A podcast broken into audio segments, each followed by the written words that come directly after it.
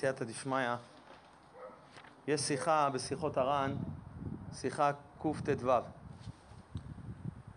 אדם שיוצא למלחמה, הוא צריך לדעת, ואם הוא יודע את זה בעצם, זה יכול מאוד מאוד להועיל, להועיל לו בשביל לנצח את האויב, אם הוא יודע את הנקודת תורפה של האויב. אם אדם עם צבא יוצא למלחמה ויודע בדיוק את הנקודות תורפה של המדינה שנמצאת מולו, החיילים שנמצאים מולו, ככה הרבה יותר קל לו לנצח את המלחמה. אדם שיודע מלכתחילה מה אני צריך לעשות, זה הרבה יותר קל בשבילו. בא רבנו ומגלה לנו בעצם מה עיקר הניסיון של האדם בעולם הזה. רבנו אומר בשיחה קט"ו, עיקר הניסיון של כל אדם בעולם הזה, יש הרבה ניסיונות. יש הרבה יצר הרע לאדם. אבל אומר רבנו שעיקר הניסיון של כל אדם בעולם הזה הוא בתאווה הזאת של ניאוף. ואפילו תאוות ממון, אף על פי שהיא תאווה גרועה מאוד, וידוע שהיא תאווה מאוד מאוד גדולה, והיא עבודה זרה ממש, אף על פי כן עיקר הניסיון הוא בתאווה הזאת. בא רבנו ומגלה לנו בעצם מה עיקר המלחמה של האדם בעולם הזה. אתה נשלחת לעולם הזה, אתה נשמה שירדת, בורא עולם שלח אותך לעולם הזה, ונתן לך 613 מצוות. ונתן לך מה? נתן לך על ידי קיום התורה, על ידי שאדם מקיים מצוות, על ידי שאדם לא עושה עבירות חס ושלום. אדם בא לעולם הזה בעצם לתקן כל מיני דברים.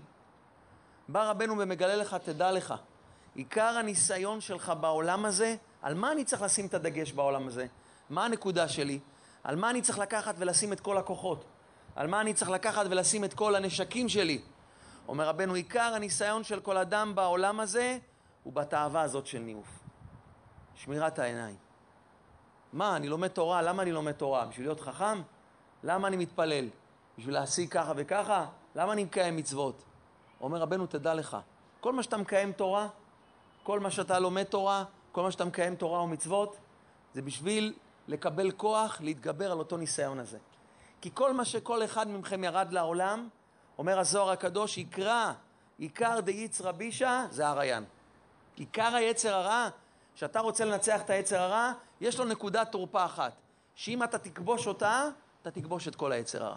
וזה אומר רבנו, עיקר הניסיון של האדם בעולם הזה הוא בתאווה הזאת של ניאוף. וזה מה שאמר רבי שמעון בר יוחאי, שעיקר יצר הרע הוא לאריות. תדעו לכם שמה שאמר רבי שמעון בר יוחאי, ומה שאמר רבנו הקדוש, זה לא חידוש שהתחיל רק בזמנם. אלא כבר מתחילת הבריאה, שהבורא ברא את העולם, היצר הרע הראשון התחיל מאיזה תאווה? מאותה תאווה, מהתאווה לאישה. חז"ל מספרים שחטא אדם הראשון מאיפה התחיל? אדם בעצם, הנחש ראה את האדם וחווה משמשים ביחד, נכנסה בו תאווה לקחת את חווה, לכן הוא יעץ לחווה את העצה הרעה הזאת לתת לה לאכול מעץ הדעת, ואז על ידי שהיא תיתן גם לאדם, הוא ימית את אדם, ואז הוא ייקח את מי? הוא ייקח את חווה. נמצא שתחילת הרע בעולם, שהוא הסיבה לחורבן העולם, והשורש של כל הרס העולם, והמוות, כל, הצרות וכל האיסורים, וכל מה שאנחנו מתקנים עד עכשיו, וכל מה שמוות לעולם בכלל הגיע, וכל מה שהאדם הראשון, חס ושלום, נתגרש מגן עדן, הכל התחיל מאותה תאווה. ולכן היצר הרע, כל היצר הרע שורשו בתאווה הזו, המכונה בשם זוהמת הנחש. היא לא סתם מכונה התאווה הזאת בשם זוהמת הנחש. כמו שבזוהר הקדוש הרבה פעמים מוזכר המושג הזה. וככה אם תמשיכו ותראו לאורך כל ספר בראשית, כל הזמן אנחנו רואים את מה? את אותו נזק של אותה תאווה. בדור המבול מה כתוב? ויהי כי החל האדם לרוב על פני האדמה, ויקחו להם נשים מכל אשר בחרו. מה אומר המדרש במדרש רבה בפרשת בראשית? אומר המדרש ככה, שהייתה זנות נוראית בדור הזה, ובגלל אותה תאווה נגזר המבול. וכן מביא רש"י על מה שכתוב, כי השחית כל בשר את דרכו, שאפילו החיות כבר התערבבו בעניין זה. ועוד אמרו חז"ל שמדובר על עוון הוצאת זרע לבטלה. נמצא שמה, שאם תסתכלו, אחרי חטא אדם הראשון, בא אחרי זה מה? דור המבול. דור המבול, מה עיקר הניסיון? מה עיקר היצר הרע? באותה תאווה. עיקר התאווה, תאוות ניאוף. אחר כך אם אנחנו רואים בפרשיות הבאות, עוד פעם אנחנו רואים את התאווה הזאת במרכז. כשאברהם מגיע למצרים, ממה הוא חושש מהמצרים? שהוא מביא צרה, מאותה תאווה, שהם שטופים בזימה. ואז הוא מבקש משרה, מה עם רינה? אחותי את, אל תגידי שאת אשתי. למה? כדי שלא יהרגו אותו בשביל לקחת אותה. ובאמת, מה פרעה עושה?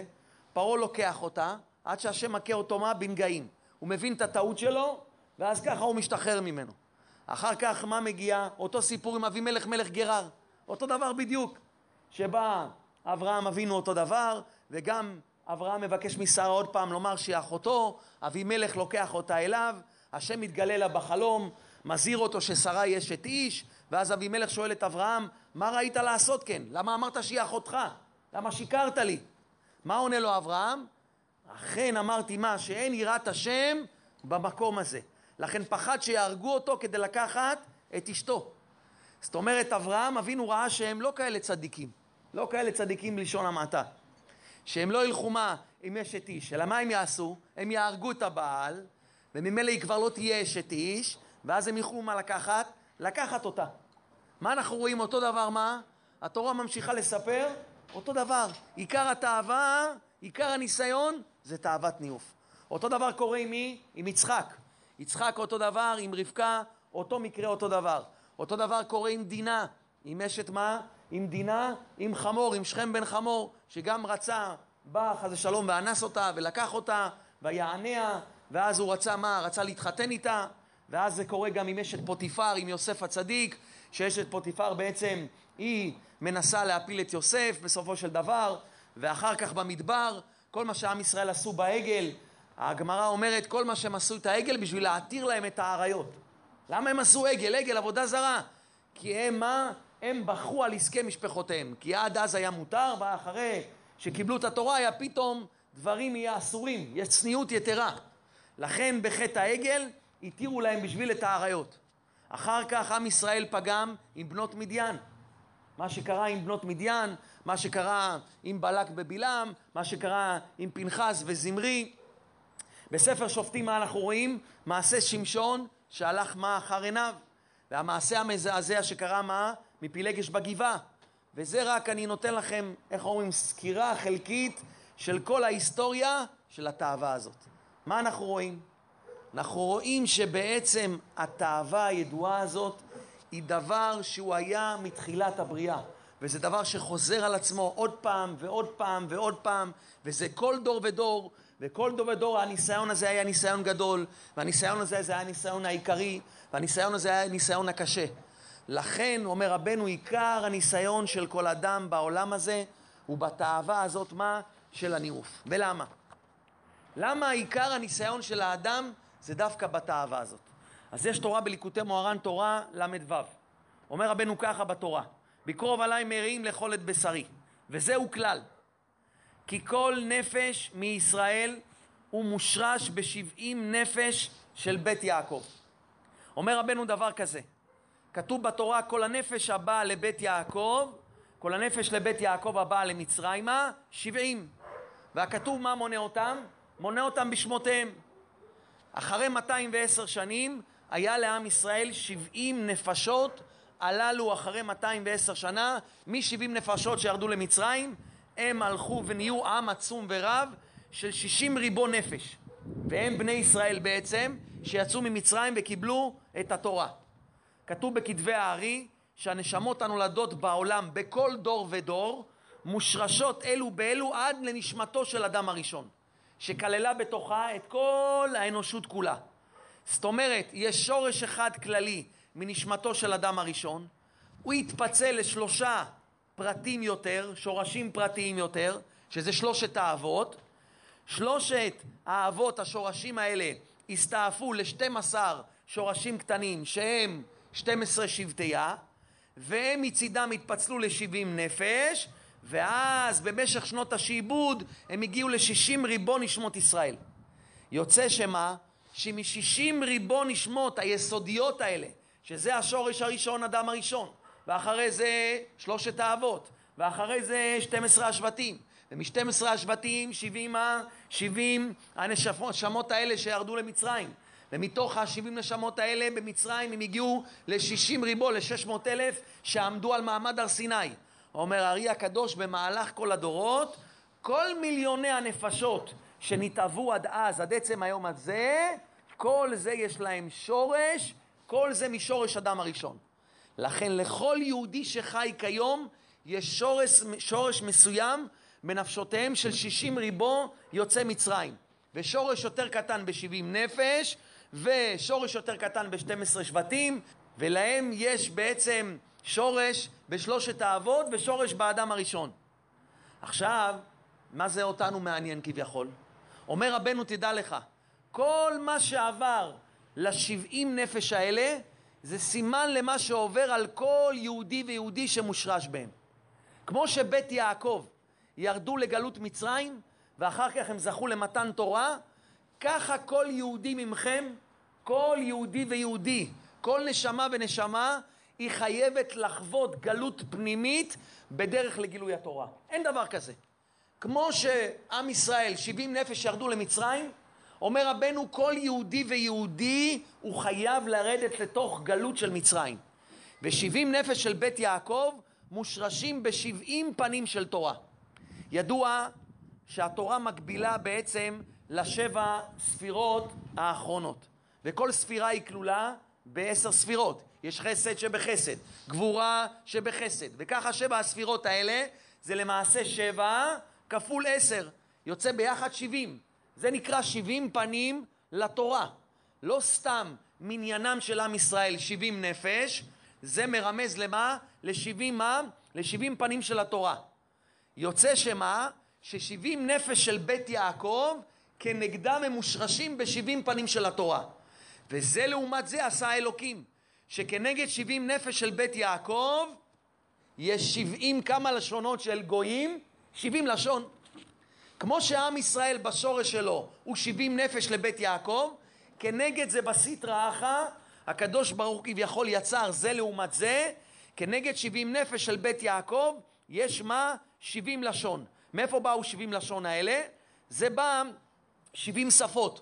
זה מה בא ממגדל בבל. כתוב במגדל בבל, ויהי כל הארץ שפה אחת ודברים אחדים. אבל בגלל שהם רצו לבנות מה?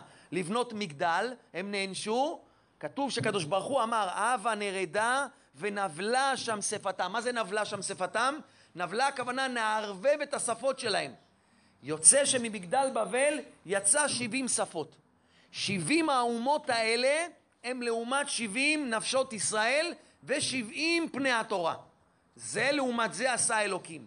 הקדוש ברוך הוא יצר איזון בין הקדושה לבין הסטרא אחרא. לכן דווקא זה שבעים ושבעים. אומר רבנו, שכל לשון ולשון יש לה מידה רעה בפני עצמה שאין בחברתה. ומחמת המידות האלו הם מרוחקים משבעים פנים של תורה. אומר רבנו, תדע לך, שלכל אומה ישנה מידה רעה שמאפיינת אותה במיוחד. והמידה הזאת, איפה היא טבועה? בשפה של אותה מדינה, בשפה של אותה אומה. יש שבעים נפש לבית יעקב, כנגדם יש שבעים מה? אומות העולם. מה זה שבעים אומות העולם? שבעים שפות. מה זה שבעים שפות? הכוונה כל, כל אומה ואומה יש לה מידה רעה שמאפיינת אותה. מכאן נובע שכאשר אדם מדבר בלשון שאינה קדושה, הוא סופג מאותה מה? מאותה לשון. אתן לכם דוגמה. אנגלית זה לשון של תאוות ממון. כשאתה שומע את השפה האנגלית, אנגלית זה תאוות ממון. לכן אדם שמדבר אנגלית, היא מטבעת בתוכו כל מיני רע מתוך התאוות ממון. לכן רבי נתן הרבה צועק בליקוטי הלכות, לא ללמוד שפות זרות.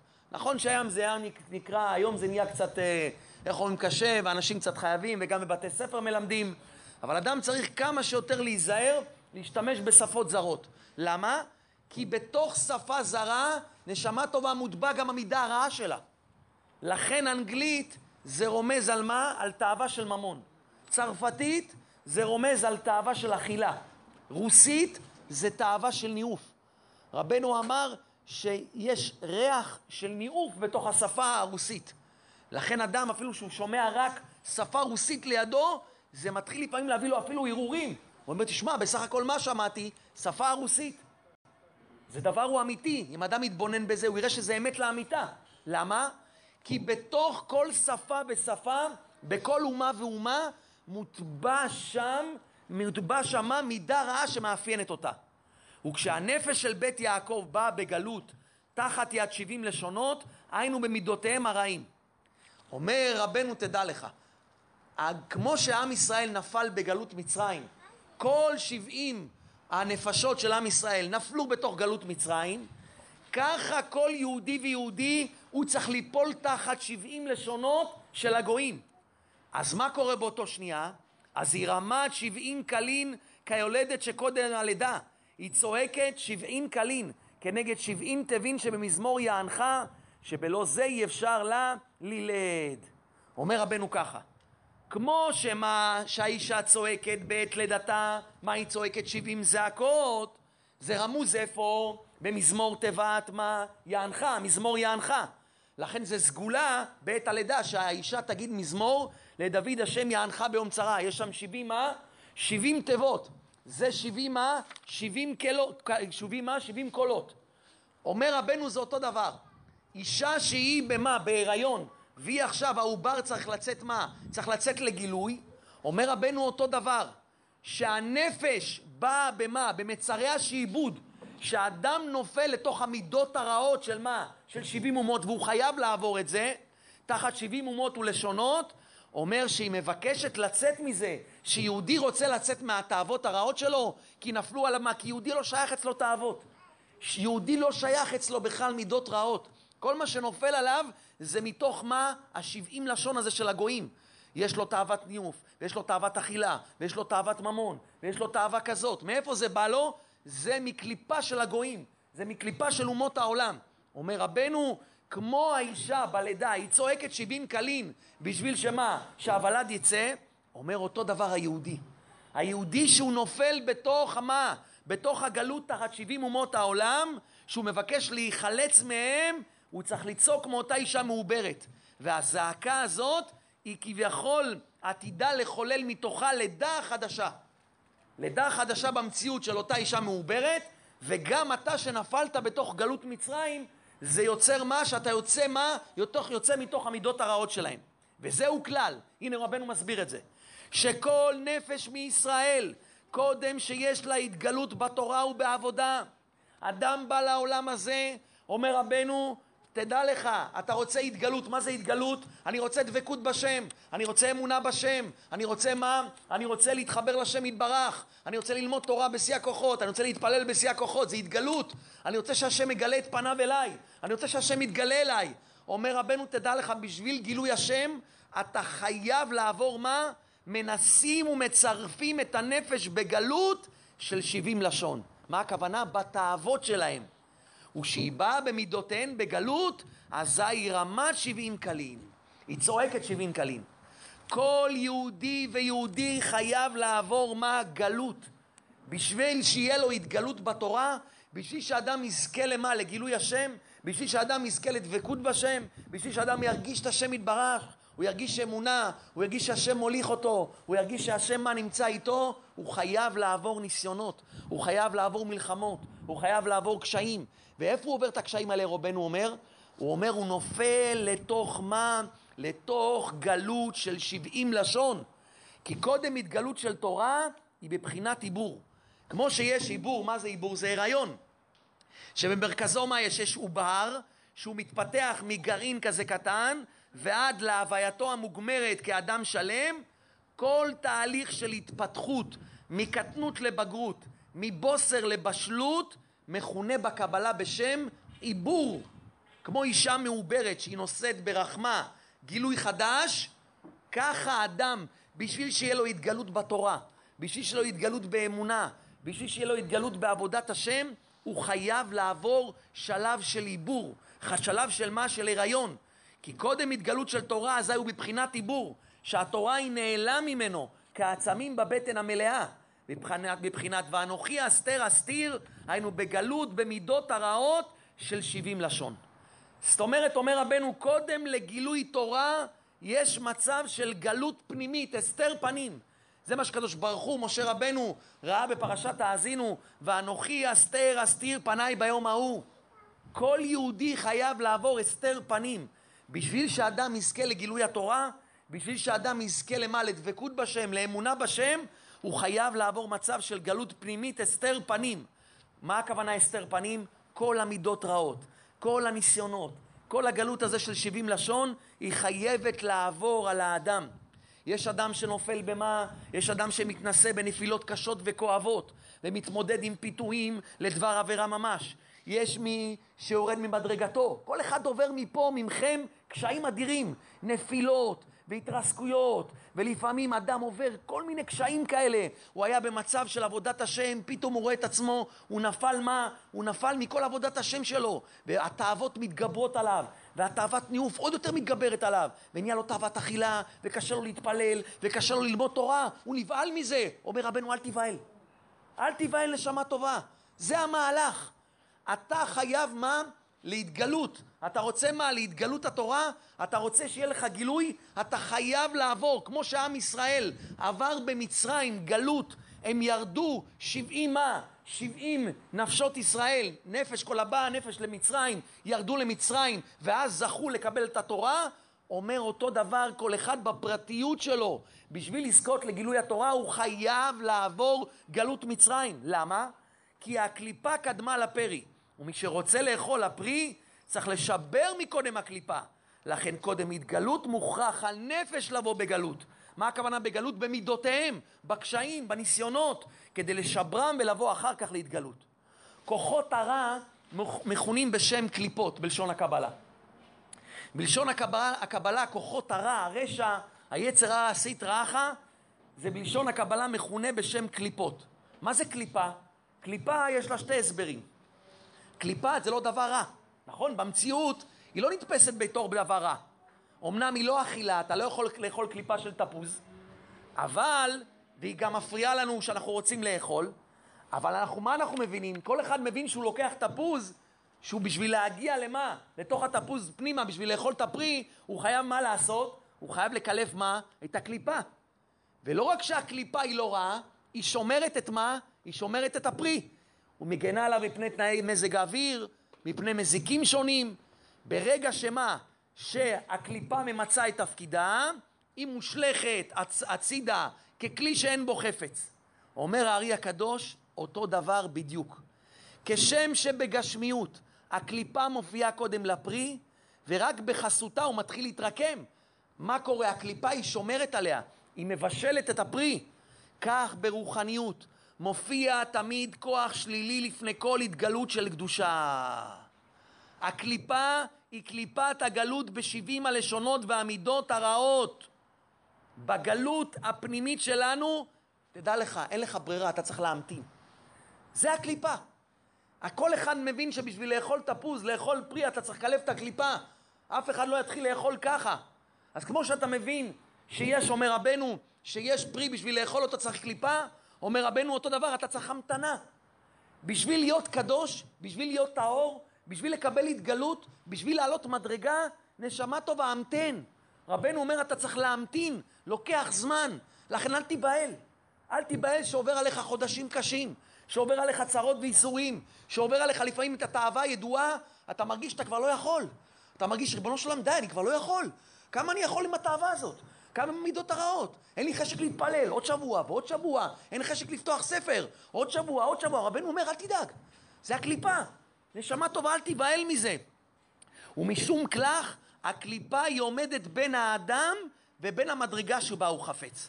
ומה היא מזמנת לו? ניסיונות, התמודדויות רבים, שבכוחם מה הם עושים? הם מזככים אותו מהשיגים, הם מזככים אותו מהקליפה שדבקה בו.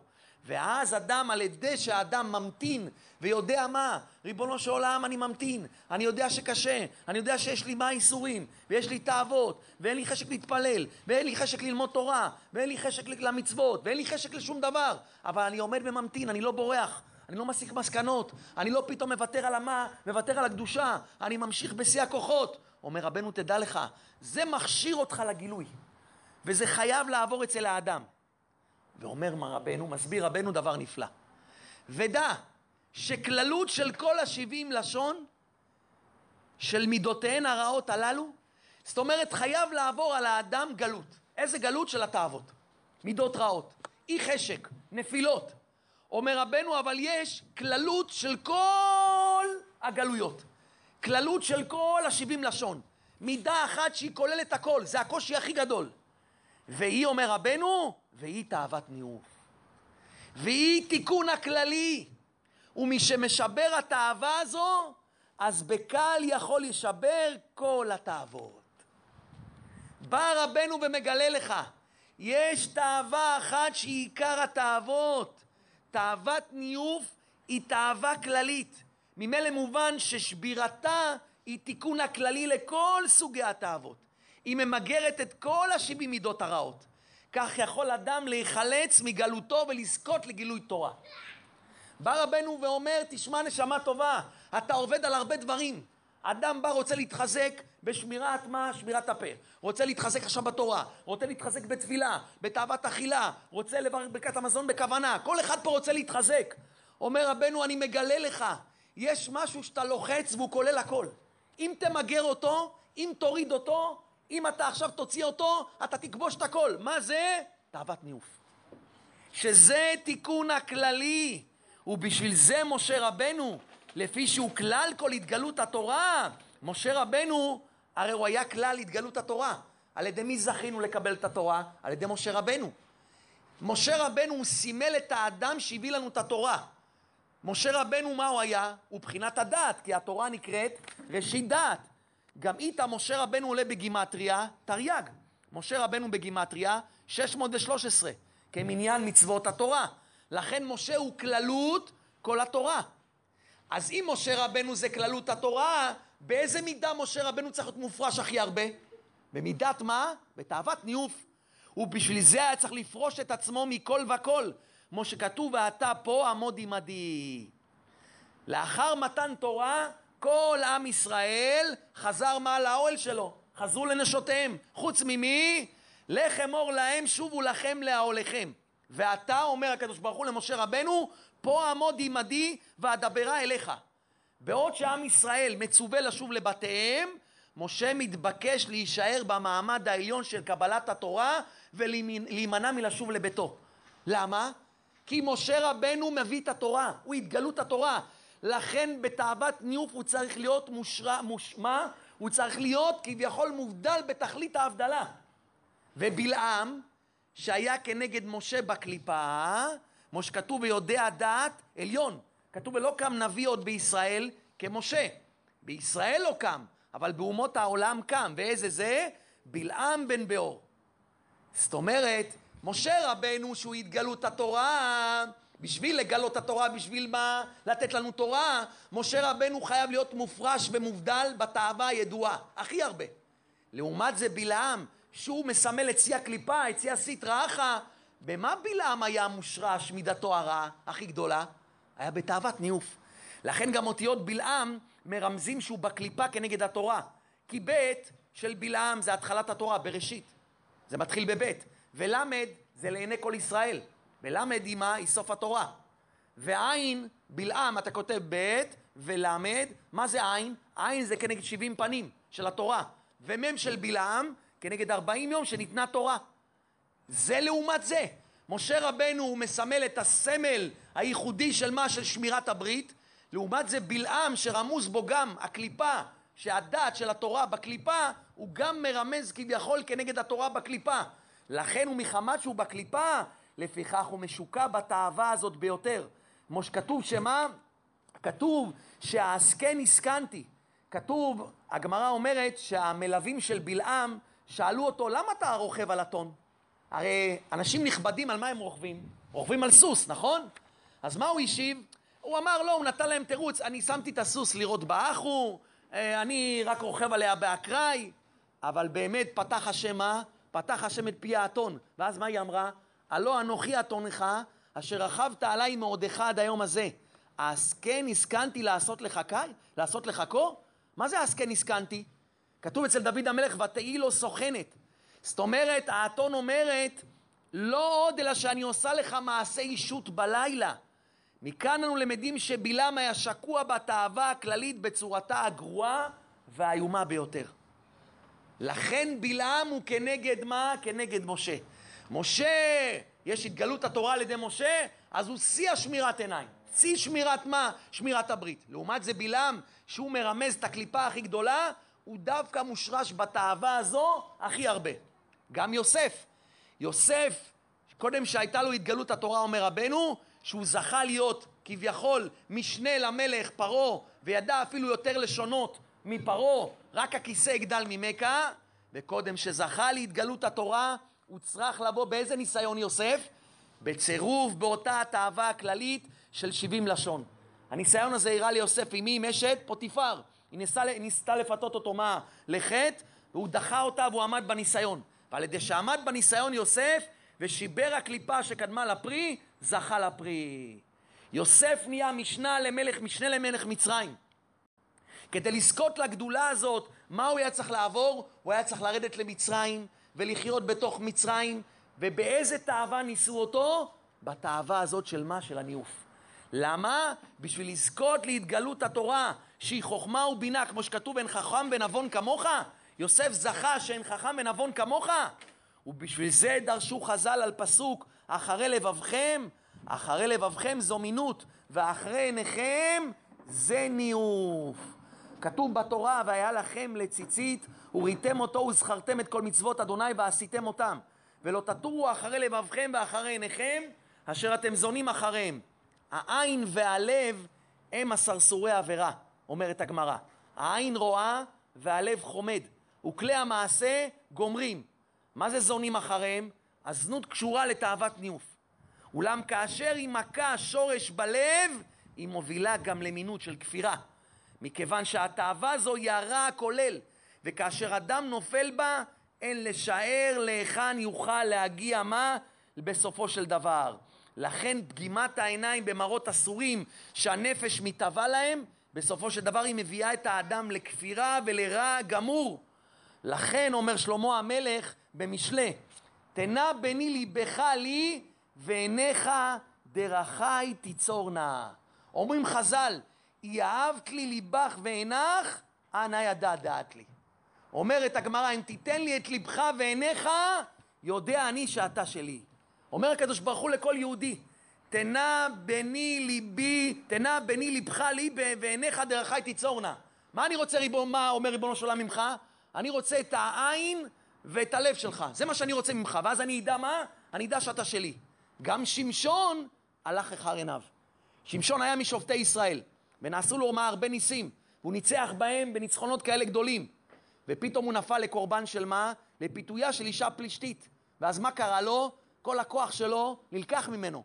ואז הוא ספג מה? הוא ספג תבוסה משפילה. חז"ל מלמדים שמשון הלך אחר עיניו, לפיכך נקראו פלישתים את עיניו, את עיניו. לכן על פי דברינו כאן, שמשון התנסה בניסיון של תאוות ניאוף ונכשל בו. הוא הלך אחר עיניו ונכנע לגלות שבעים האומות ומידותיהן הרעות. ומשום כך נפל מהשגת שבעים פנים של תורה, ולא היה מסוגל עוד לשפוט את ישראל. לכן בלעם נקרא גם שתום העין. למה שתום העין? כתוב שבלעם קיבל את כל הכוח של הרע שלו מהעין. חס ושלום, פגימת עינו, היא גרמה לו לכל הכוח שלו. זה מה שקרה לשמשון שהלך אחר עיניו, שזה גם לקח ממנו מה? את העיניים. רואים מפה, לפי התורה הזאת, שעיקר הניסיון של האדם זה בתאווה הידועה. עיקר הניסיון שהאדם בא לעולם הזה זה בתאווה הידועה. אומר רבנו, אתה חייב לעבור גלות. אדם בעולם הזה חייב לרדת לתוך גלות. אדם צריך לשבר את הקליפה בשביל להגיע לפרי. יש הרבה תאוות, יש הרבה מידות רעות. אומר רבנו, תדע לך, יש תאווה אחת שהיא כללית, שאם תשבר אותה, אתה תנצח את הכל. שזה תאוות הניאוף. לכן אומר רבנו, עיקר הניסיון של האדם זה בתוך התאוות ניאוף הזה. אדם צריך לדעת, היה איזה סיפור אחד על איזה אברך אחד, יהודי יקר, שהאדם הזה גדל בעולם התורה. הוא היה בחיידר, בישיבה קטנה. האדם הזה, בקיצור, כולו מלא בתורה מכף רגל ועד ראש. ועכשיו הוא אברך בתוך כולל. והוא קצת פתח את הלב שלו, והתחיל להגיד, תשמע, הוא בא לרב ואומר לו, תשמע, כבוד הרב, אני אגיד לך את האמת, אני אדם שמגיל קטן כבר שומר תורה ומצוות, ולמדתי ב- ב- ב- גם בתלמוד תורה וגם בישיבה, הכל ברוך השם בתורה. אבל אני אגיד לך את האמת, אני מתוודה בפניך, כבוד הרב, אני חי שנים ברקנות, בלי שום קשר לתורה, בלי שום חיות. ואני כבר מיואש, איך אומרים, מכל הדברים האלה. ואני לא מבין איך זה, הרי אני לומד תורה. אמר לו הרב, תקשיב טוב, תקשיבו מה הוא אמר לו. אמר לו, תאר לך שלוקחים חייל בודד בלי שום נשק ביד, בלי שום מגן, ומציבים אותו בחזית הכי בוערת. קח חייל עכשיו, בלי נשק, בלי מגן, בלי שום דבר, שים אותו בחזית. מול צבא שלם שמצויד בכל סוגי הנשק הכי משוכללים. הוא מלומד בתכסיסי המלחמה הכי מתקדמים. והוא עומד לו שם ככה חסר אונים. ברור שמה יקרה לחייל הזה? יהרגו אותו. אין לו סיכוי אפילו. אומר לו הרב, אותו דבר אתה נראה. אתה עומד בלי כלי נשק מול היצר הרע וחילותיו שמצוידים בכל כלי הנשק. פעם היצר הרע מכניס בך תאווה כזאת, פעם מידה רז, פעם תאוות שינה, פעם התאווה הקשה, כאן מחלוקת, כאן כעס, כאן ייאוש. כל אלו זה כלי נשק וחיצים של היצר הרע, שמתקיף אותך באכזריות ובתדירות מכל המקומות. ולכן אין שום דרך להילחם.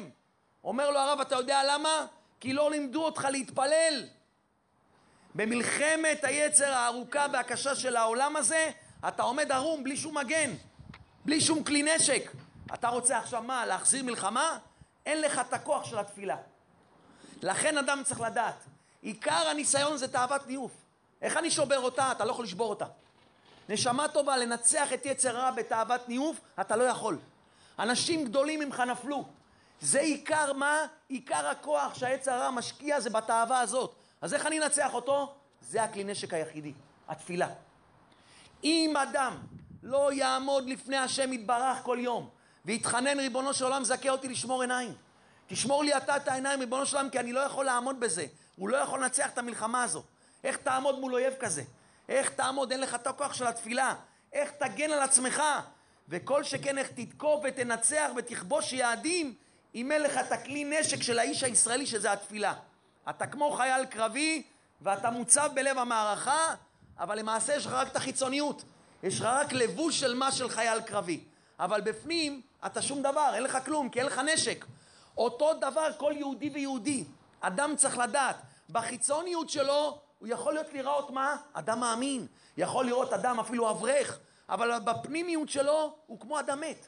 הוא בלי חשק, הוא בלי רצון, הוא בלי תקווה.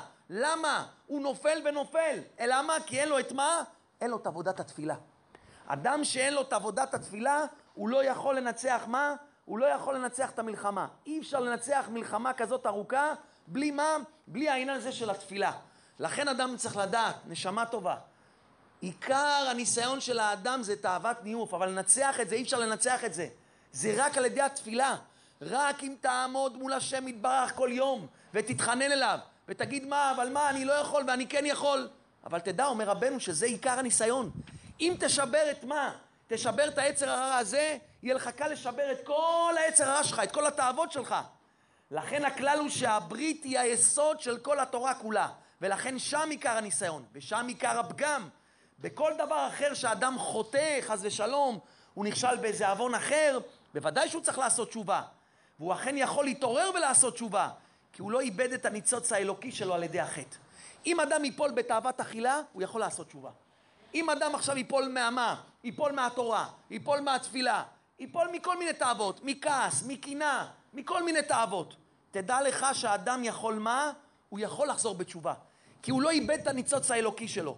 אבל כשאדם חוטא בחטא שיש בו פגם הברית, קשה מאוד לעשות תשובה. למה? למה קשה לעשות תשובה על פגם הברית? כי הוא מאבד את ניצוץ הקדושה, ואין לו מה שיעורר אותו לתשובה. וזה רבנו מביא בספר המידות, שאדם עובר עבירה, אחר כך הוא מצער מחמת הניצוץ שבו. כל עבירה שאתה תעשה בעולם, יש ניצוץ שבא ואומר לך, תתעורר, תעשה תשובה, תחזור לשם יתברך. אבל כשפגם בברית, אומר רבנו, אין מצער אחר כך, כי, כי כבר הלך ממנו הניצוץ. מפחיד. למה אין לך חשק? למה אין לך חיות? למה אין לך כלום? זה מה שהרב ענה לאותו אדם. כי אין לך מה? בעוון הזה, בעוון של פגם הברית. כשאדם פוגם בברית, תדע לך, אומר רבנו, הלך ממנו הניצוץ. לכן בעניין הברית שנכשל בפגם היסוד, שהוא היסוד של הכל, הוא מאבד הכל. כי שמאבד את הניצוץ האלוקי, הוא מאבד את כוח הבחירה שלו. וכך כתוב בשם החידה, שהאדם פוגם בברית, הוא מאבד את הבחירה שלו. לכן נאמר שוב ושוב שזה עיקר הניסיון. למה אומר רבנו שזה עיקר הניסיון? כי מאחר שהאדם מאבד את כל הבחירה שלו, ברור שהוא כבר הפסיד את כל המלחמה. נמצא שעיקר הניסיון הוא קודם כל שיעמוד בניסיון הקדושה. לכן עיקר הניסיון זה שם. כי נשמה טובה, אם תיפול בזה, אתה הפסדת את הבחירה שלך. אתה תיפול בשאר הדברים. לכן אדם צריך לדעת שעיקר העבודה שלו, עיקר ההתחלה בעבודת השם, זה שלא יקלקל את היסוד. ורק אחרי זה הוא יוכל לעמוד בשאר ניסיונות העולם.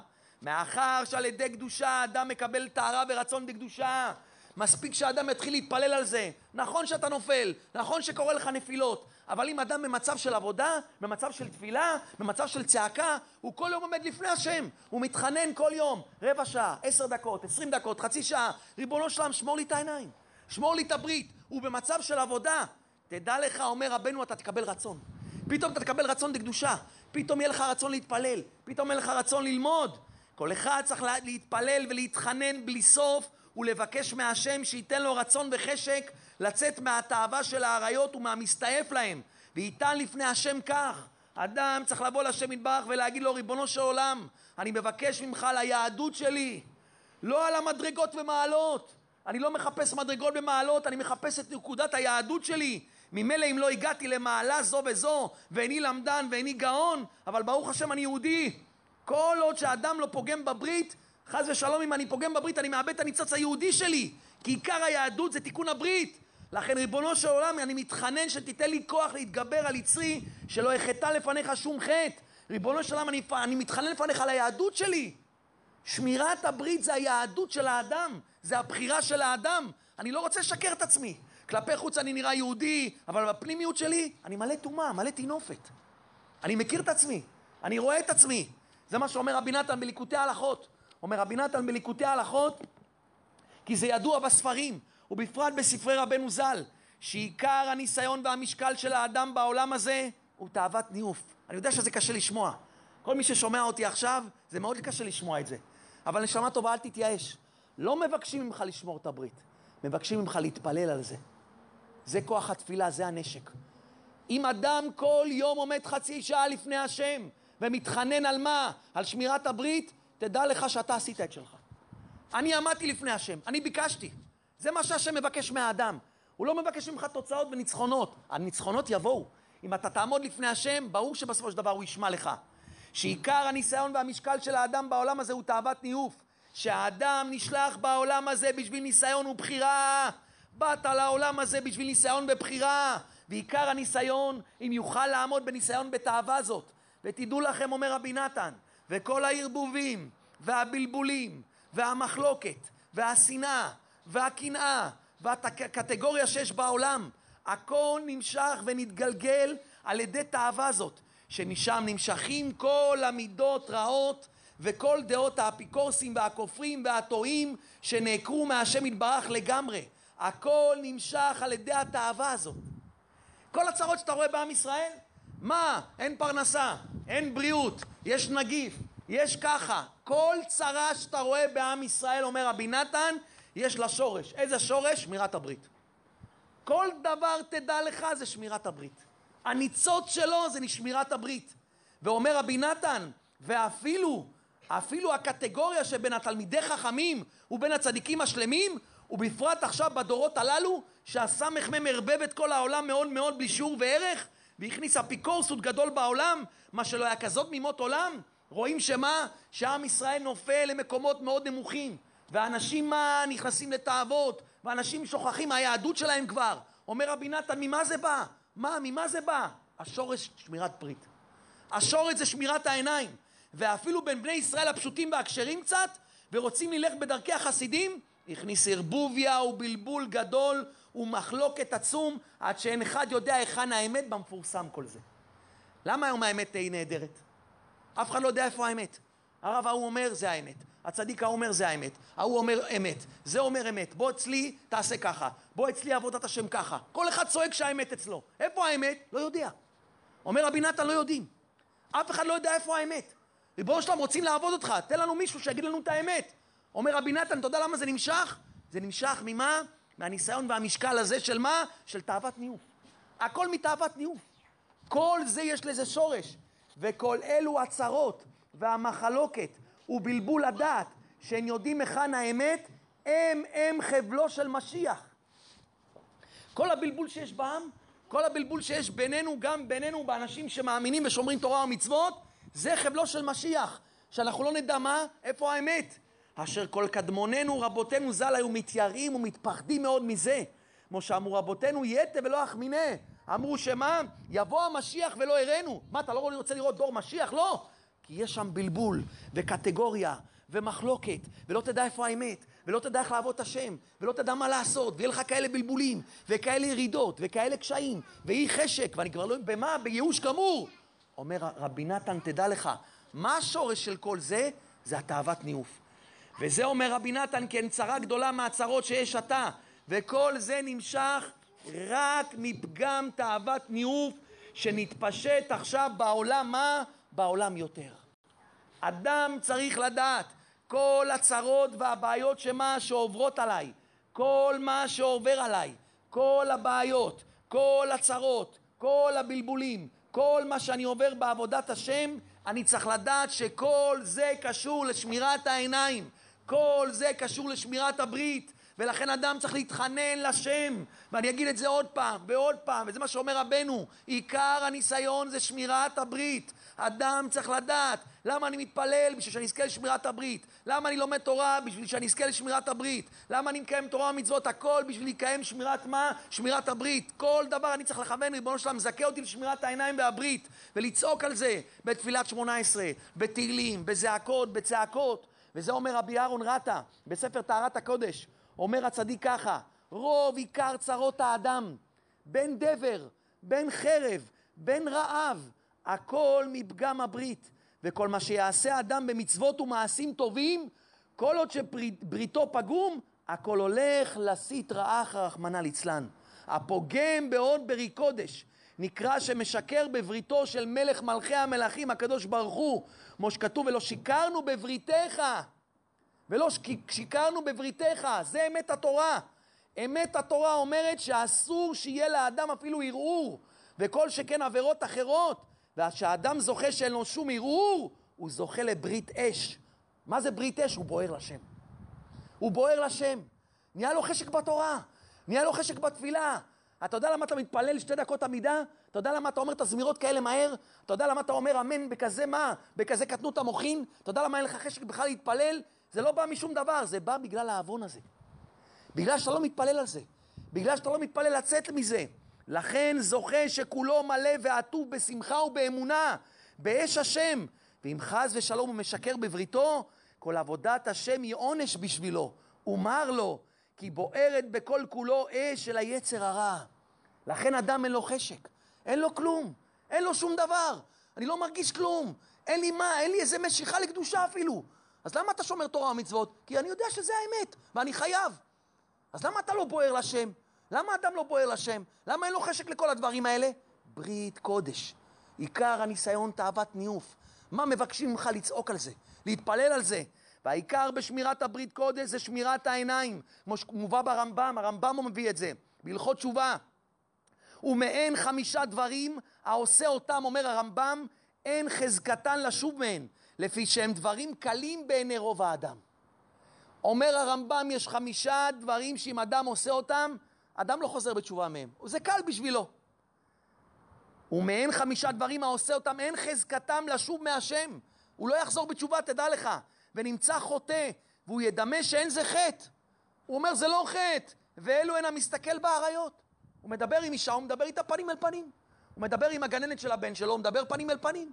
הוא מדבר עם המורה של הבת שלו פנים אל פנים. הוא מדבר עם איזה אישה שכנה פנים אל פנים. נשמה טובה, מה, לא תטור אחרי לבבכם, איסור דאורייתא. לא, וזה, זה לא מה, אני לא חושב, אני לא כן. נשמה טובה, זה איסור גמור. זה חטא שאנשים לא שמים לב בכלל על זה. הם לא יודעים מזה בכלל. זה מה שהרמב"ם אומר. ונמצא חוטא, והוא ידמה שאין זה חטא. ואין, המסתכל באריות. מעלה על דעתו שאין בכך כלום. הוא אומר, חס ושלום, עשיתי משהו? קרבתי אצלה? ואינו יודע שראיית העיניים עוון גדול, שהיא גורמת לגופן של אריות, שנאמר ולא תטורו אחרי לבבכם ואחרי עיניכם, וכן נפסק להלכה בשולחן ערוך באבן העזר. איסור קרבה לאישה בכל האופנים, בזה לשונו. צריך אדם להתרחק מן אנשים מאוד מאוד, ואסור לו לקרוץ בידיו וברגליו ולרמוז בעיניו לאחת מן האריות, ואסור לשחוק עמה, או להקל ראשו כנגדה, או להביט ביופייה, או להריח בה בסמים שעליה אסור, ואסור להסתכל בנשים שעומדות על הכביסה, ואסור להסתכל אפילו בבגדי צבעונים של אישה שהוא מכירה, הלכה בשולחן ערוך, שהוא אפילו אינם שלה, שמא יבוא לערער בה. פגע באישה בשוק, אסור להלך אחריה, אלא רץ ומסלקה לצדדין או לאחריו. והמסתכל אפילו באצבע קטנה של אישה ונתכוון ליהנות ממנה, כאילו מסתכל בבית התורף שלה, ואסור לשמוע קול ערווה או לראות צערה, המתכוון לאחד מאלו הדברים, מקין אותו מה? מכת מרדות. אדם צריך לדעת שזה עיקר התאווה, זה שמירת הברית. אומר הרמב"ם, לעומת זה, היצר הרע מביא קלות לאדם דווקא בשמירת הברית. אדם צריך לדעת, הביאו אותך לעולם, אומר רבנו, אתה חייב לעבור מה? חייב לעבור גלות. אתה חייב לעבור קשיים. ועיקר הקושי שיעבירו אותך זה דווקא בתאווה הזאת. כי היא הכללית. לכן כל אחד מכם חייב לעבור בזה. עד 120 שנה. לא גומרים עם זה לעולם. אדם אומר, שמע, התבגרתי, אולי טיפה יצר הרע, קצת יצא ממני, קצת אולי אני כבר לא מה, אסתכל, קצת עוד פחות יצר הרע, לא. הוא רואה שזה מתגבר, ומתגבר. בחור רווק אומר, אולי אני אתחתן, היצר הרע יצא ממני. זה לא יוצא. אדם רואה שהיצר הרע גובר, וגובר על האדם, ועוד יותר גובר על האדם, ועוד יותר. והאדם אומר, תשמע, פתאום הוא מרגיש איזה שבוע, שבועיים, שהאדם מרגיש שמה, אולי יצאתי מזה, הנה אני מרגיש יותר טוב, אני מרגיש שאני שומר עיניים. פתאום בא לו איזה שבוע כזה קשה, פתאום הוא נופל באיזה ראייה אסורה, פתאום הוא נופל בכזאת תאווה. אומר רבנו, תדע לך למה? כי זה עיקר הגלות. עיקר הגלות זה דווקא בתאווה הזאת, ודייקה על ידי זה מה אדם זוכה להתגלות התורה. אדם רוצה שיהיה לו חשק בתורה, אתה רוצה שיהיה לך חשק בתפילה, אתה רוצה שמה, שיהיה לך דבקות בשם, אתה רוצה למאוס באבלי העולם הזה, תדע לך עוד ברית קודש. מה אדם צריך לעשות? אמרנו, לא לנצח את היצר הרע, להתפלל. להתפלל, להתחיל לצעוק לשם יתברך, ריבונו של עולם, אני מתחנן בפניך, ריבונו של עולם, קח ממני את התאווה הזאת. קח ממני את היצר הרע הזה. ולמרות זה שמה, הוא גמר את התפילה, אחרי עשר דקות יכול להיות שהוא נפל. נשמה טובה, אל תתייאש, אתה בעבודה. השם יודע שאתה בעבודה, הוא לא שופט אותך. הוא אוהב אותך, כי אתה צועק אליו. זה מה שהוא מבקש ממך. תארו לכם בן שבא לאבא שלו כל יום ואומר לו, אבא, סליחה, סליחה, תעזור לי, אבא, אני רוצה להיות ילד טוב, אבל תעזור לי. תעזור לי, תעשה לי כל מיני מבצעים, תעשה לי כל מיני טכניקות, כל מיני דברים, שאני לא אעשה דברים רעים. אני רוצה מה? אני רוצה לצאת ממה? מהמידות הרעות שלי. מה אבא כזה יגיד לבן שלו? בטח שאני אעזור לך. הוא ישפוט אותו? הוא יכעס עליו? מה פתאום? אותו דבר השם רוצה מהאדם. עקבתא דמשיחא, עיקר הניסיון של יהודי זה תאוות ניאוף, זה שמירת עיניים, אי אפשר לברוח מזה. מה התפקיד שלי עכשיו? לצעוק על זה. לצעוק. לצעוק על זה, ריבונו שלם, קח. קח את זה ממני. כל יום, עשר דקות, רבע שעה, עשר דקות, רבע שעה, חצי שעה, אדמה, מתפלל, מתפלל ומתפלל, לבטל מה? את התאווה הזאת. אני מתפלל, ריבונו שלם, אני מתחנן אליך, ריבונו שלם, קח את זה ממני. קח את זה ממני. כי עיקר העבודה של האדם זה רק על ידי תפילה. אם אדם לא ייקח את הדבר הזה לתפילה, הוא לא יוכל לנצח מה? הוא לא יוכל לנצח את המלחמה. לכן אדם צריך לדעת שכל העבודה של תאוות ניאוף זה רק על ידי תפילה. אם אדם ילמד תורה, או יעשה כל מיני טכניקות, או כל מיני סוגי שמירת עיניים, זה לא יעזור לו. התאווה נמצאת חזק מאוד, מה? בתוך הלב שלו. לכן אדם צריך לדעת שרק על ידי מה? שאדם מתפלל על זה, ויתחנן לשם יתברך על זה. ריבונו של עולם, זכה אותי. זכה אותי, ריבונו של עולם. וזה לשון של רבי נתן. כי על ידי שמתבודד ומפרש שיחתו בינו לבין קונו, על ידי זה הוא זוכה לבטל כל התאוות והמידות הרעות, עד שזוכה לבטל כל גשמיותו ולהיכלל בשורשו. זה הטעות של כל העולם. כל העולם חושב שהאדם צריך להילחם בתאוות, להתגבר עליהם. לא נכון. לא מבקשים ממך להילחם עם התאוות כי אתה לא תצליח לנצח אותם. אי אפשר לנצח תאוות. אין באפשרות לבטל ביטול גמור את התאוות, אלא ביכולת האדם לבטל את כל התאוות ואת כל המידות הרעות לגמרי, זה רק על ידי תפילה. אי אפשר להילחם ביצר הרע. אי אפשר להתגבר על התאוות, אי אפשר להילחם בתאוות. תנסה לעשות כל מיני דברים, וכל מיני טכניקות, וכל מיני מושגים, וכל... אתה לא תצליח. אומר רבנו, יש רק עצה אחת, שהיא העצה של מה? שהאדם מה? צועק על זה, ומתפלל על זה, ורוצה מה? מתחנן לשם יתברך, שהוא יוציא את זה מזה, אותו מזה. ועל ידי שאדם כל יום בא לפני השם יתברך, ומתחנן אליו, ובא, רבנו אומר, שהתאווה של הניאוף, רבנו אומר דבר שהוא קצת קשה, הוא אומר שזה לא תאווה כלל. הוא אומר שזה בכלל לא תאווה. והיו לו כל מיני יגיעות ועבודות ומלחמות וניסיונות אין מספר קודם ששבר התאווה הכללית הנ"ל. רבנו קרא לתאוות הניאוף תאווה הכללית כי היא מה? שאמרנו כוללת את כל התאוות. רבנו אמר שזה לא תאווה כלל. איך רבנו אומר דבר כזה? כי רבנו ידע, אם יש לי תפילה, יש לי את השם יתברך. שאדם רוצה לנצח את היצר הרע לבד, הוא לעולם לא ישבור את מה? את התאוות ניאוף. הוא לעולם לא ישמור עיניים. אתה יכול לשמור עיניים ברחוב היום? אתה יכול ללכת ברחוב מרכזי ולהגיד לי שעכשיו תשמור את העיניים? אתה יכול להיכנס לחנות ולהגיד לי שתוריד את העיניים? אתה לעולם לא תנצח. אבל רבנו אומר, על ידי תפילה, אם תתחנן לשם, נמצא שמי שבא איתך לחנות, מי בא איתך לאותו רחוב סואן? מי בא איתך לעבודה? השם יתברך. זה יוסף הצדיק. יוסף הצדיק התחנן לשם, ריבונו שלם, אני לא שומר עיניים. אני לא יכול לשמור עיניים. נראה לך שאני יכול לשמור עיניים במצרים? נראה לך שאני יכול להתגבר על התאווה? זה רק אתה בורא עולם. אתה תשמור לי את העיניים. לכן אדם צריך להתחנן, ריבונו שלם, אני אין לי כוחות. אני יכול להילחם נגד התאוות, אני יכול לנצח את היצר הרע. זה רק אתה, ריבונו שלם, יכול לשמור לי מה? לשמור לי את העיניים.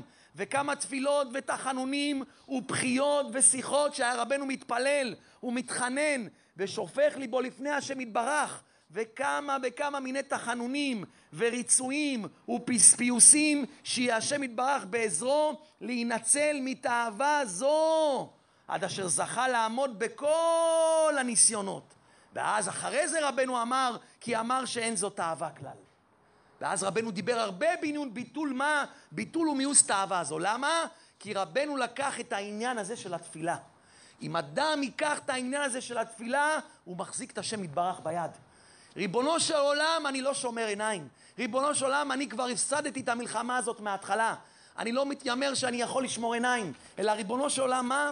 אני רוצה אותך שאתה תשמור לי את העיניים. ריבונו של עולם, כל התאוות, כל המידות הרעות, זה מוטבע באדם, זה מוטבע בתוכי, זה בתוך הטבע שלי. מה יכול לשנות טבע? תפילה משנה טבע. לכן כל התעוררות שאדם מקבל לשנות את הטבע שלו, אם הוא לא ייקח את זה לתפילה, הוא לא יוכל לשנות את זה. כל ניסיון להתנהג כאילו אין לו תאווה חס ושלום זה שקר, זה רק יזיק לו, זה יביא אותו לעצבות, לייאוש, לכעס, הוא עלול, ליפול מה לגמרי שהוא רואה שהוא נופל לעבירות. כל, תדעו לכם, כל המטרה שרבנו אמר את זה, זה לעורר באדם את הרצון שירצה את הדבר הזה. ריבונו שלם, אני רוצה לשמור עיניים. ואז מה יקרה לאדם? אם אתה רוצה לשמור את העיניים באמת, תתחיל מה? להתפלל ברחמים ותחנונים לשם יתברך, שמה? שנזכה מה? שתזכה בעצם, בעצם מה? לשמור מה? לשמור את העיניים. ולכן אדם צריך לדעת שזה הנקודה שאני לוקח אותה כל הזמן. כל הזמן. ריבונו של עולם, אני לא עוזב את התפילה. אני לא עוזב את ההתבודדות. אני לא עוזב את הזעקה. אני לא עוזב את הצעקה. ריבונו של עולם, לא משנה מה יעבור עליי. לא משנה כמה אני אפול, לא משנה כמה הצלחתי. ריבונו של עולם, אני מבטיח לך שכל יום אני אבוא לפניך ואני אפנה לעצמי עשר דקות, רבע שעה, חצי שעה, אם אדם יכול, זה הכי טוב בעולם, והאדם יראה שינוי. רבי נתן כותב שאם אדם מתפלל 40 יום על דבר, בטוח שהוא יראה שינוי, אני מבטיח לכם. אם כל אחד מכם ייקח 40 יום, 40 יום, מעכשיו, כל יום רבע שעה, ריבונו של עולם, קח את התאווה הזאת ממני. מתחנן אליך, ריבונו של עולם, אני לא יכול להילחם נגד זה. אין לי כוחות, התאווה רק מתגברת עליי. עוד יותר מתגבר היצר הרע. אני לא מסוגל ללכת ברחובות, כל פעם אני התאווה עוד יותר, עוד יותר האש התאווה מתגברת עליי. ריבונו של עולם, קח את זה ממני.